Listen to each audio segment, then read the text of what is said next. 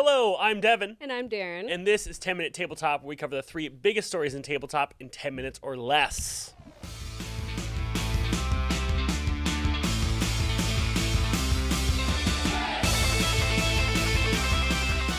Our first story this week Roll20 doing some big changes. yes, and they are they're redesigning its virtual tabletop. They're doing surveys. They're doing to improve user experience, modernize its interface, all kinds of stuff. Right? The, the toolbar and the layers are the two big things that they're changing first. Okay. And this is newsworthy because we haven't seen a huge update or a, a large visual update from Roll20 in a little bit. I mean, Mm-hmm. they did the announcement on Doors, but this seems like they're doing a massive overhaul to remain competitive in tabletop. yeah, I mean we're seeing this with like the revamp of the Dungeon Master's Guide too, right? We're just lowering the barrier to entry. We just like need to get as many people playing as possible, and then like once they get into it, then we can kind of get into the nitty gritty. Maybe make things a little more.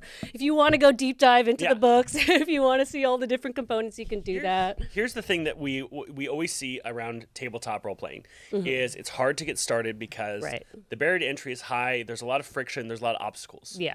Roll20 knows this. Roll20 and every virtual tabletop knows the best way for someone to learn to use their product is if someone shows them. Right. Right? You, you can do as many tutorials as you want, but every uh, every virtual tabletop knows it's a lot easier if someone's like, "Hey, this is how it works." Yes, exactly. Uh, but that's the same with like Photoshop, right? So you have to really want to be invested to be able to run on VTTs to learn how to do it. yeah. But they've done a, a massive amount. They have a great article on their blog about the UX research they did to for the, why they're making these changes. And what did it come up with? I mean, it, it essentially said like you know layers are a little confusing. How they're Yeah. going to be changing that. How they're going to be changing their toolbar to make it more user friendly.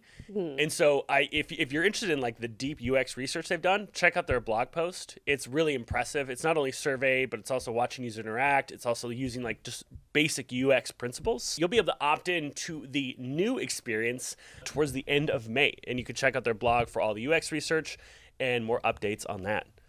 Now to our next point of news. Pathfinder, we talked about this. BKOM, uh, Yeah. BKOM, or BKOM Studios, is making the next, I believe, two or three Pathfinder games. We just keep talking about Pathfinder week after week after week. They're doing it, man. They are. And uh, Pathfinder, they're getting a new game. Now, it is going to be kickstarted, very much like their previous games, but it's a different studio.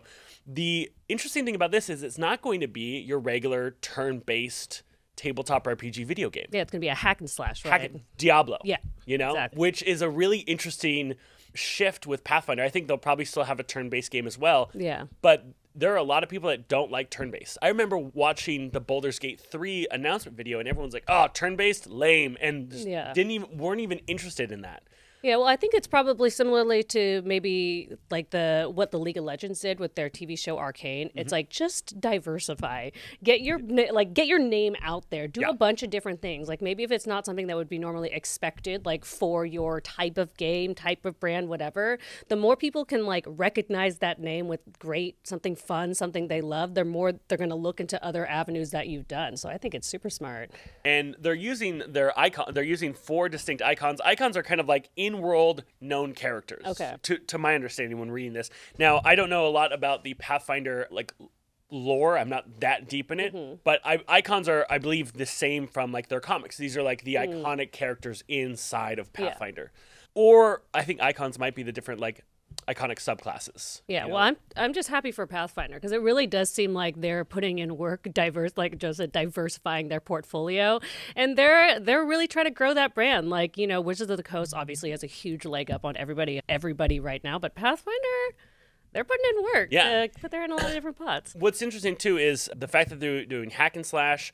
There's no character creation to this really, Mm-hmm. uh, so they're kind of really leaning in a different direction. Pathfinder is obviously notorious for character creation because Yeah. there's so many options. But I do like the fact that they're not just going to release a bunch of video games that are just the same turn based, just with a different story. Yeah, This will be kickstarted. I'm really curious to see how it does.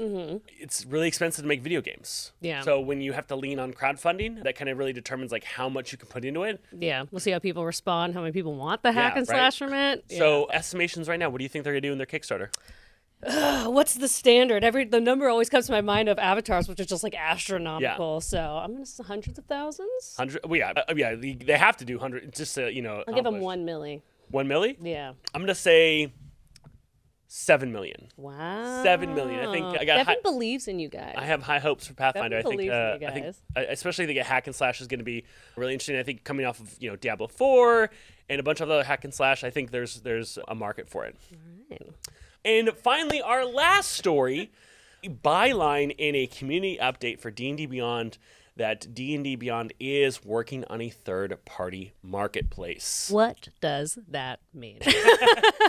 So, are you familiar with DM's Guild or DriveThruRPG, where they are third-party marketplaces where people can sell like their adventures? yes, their, uh, yes, artwork, yes, yes, yes. right? Okay. A third-party marketplace is also Roll20. Roll20 has a third-party Right. Mm-hmm. market of maps, tokens, adventures, etc. This isn't Roll20 making this stuff. This is other creators making it and selling it through Roll20 to be used on Roll20. Mm, Yeah, yeah, yeah. D&D Beyond in a, a single like w- one or two sentences in a community update says that they are working on a third party marketplace. Now, the reason this is important is anyone who wants to make content for D&D to be used by D&D Beyond can then make it. So if you're like I have a monster, I like to be able to sell this monster, the idea is you'd be able to sell it on D&D Beyond.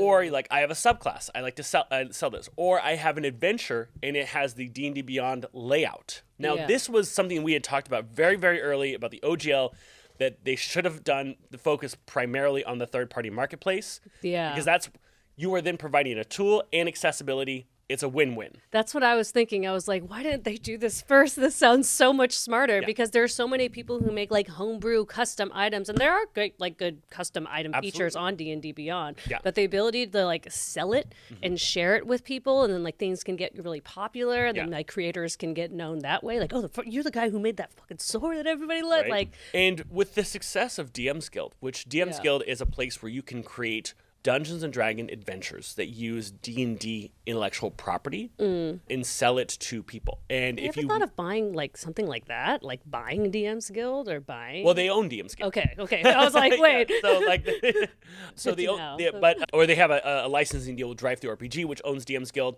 and they have they essentially get a cut of this. Okay. But the idea is, you know, th- this will probably be a move to replace DM's Guild Mm-hmm. if they can have everything sold on their marketplace. Yeah, I mean, um, right now they take a fifty percent cut from DM's Guild, but I believe like twenty goes to DriveThru and thirty goes to D and D. But I would expect, you know, some sort of high cut as well from Yeah. the D and D Beyond third party marketplace. I mean, it's the smart and good way to get everything under your umbrella because Yeah. if you're just a creator that doesn't want to go through the like motions of like building something totally bare bones and then trying to sell it like gra- it's like putting something on Etsy, you know what I mean? Like Yeah. yes, you could build your own website or you could sell it on Etsy. Maybe you don't make as much money as you want, but then Yeah. when you get a little notoriety, then maybe you can make your own shop. It's like, you know, it, it, it's a smart way to Yeah. just be like, it's here, just stay here, Right. stay, stay here. Now, Roll20 did buy DriveThru, or they acquired or merged with Mm-hmm. DriveThruRPG, which owns the DM's Guild, and that's now part of the Roll20 ecosystem, and we're seeing how those integrate. So I don't know if this is going to, you know, if this will lead in you know three years from now when they launch it. You Mm-hmm. know, that's estimating that they're able to do that. What that means for DM's Guild, but it does seem that like they, they are trying to create the walled garden, and this is one of those steps. The the interesting fact the interesting fact is it will be really great for accessibility, Mm-hmm. but that's because D&D Beyond is has a, a, a stranglehold on accessible play tools. Yeah. And so, well, you know, if we find other companies out there that start creating that, then it won't be Right. as valuable. But that is one of the benefits of D&D Beyond is accessible screen readers. It's also very easy to create characters. So I'm interested to see what happens with the third party marketplace. Yeah, I think hopefully- it's going to be huge. Yeah, hopefully they take care of DM's Guild and all those places and absorb them. You know, if they do do do that, they do it in a nice. Yeah, and we'll see what happens. we'll, we'll, we'll, continue to cover this. But that's the news we have All for this week. We, we will be back same time next week, We'll see you there. and we'll see you then. And if you like the show and you want to support us, head over to our Patreon at patreon.com forward slash total party chill. Thanks so much. See you next week.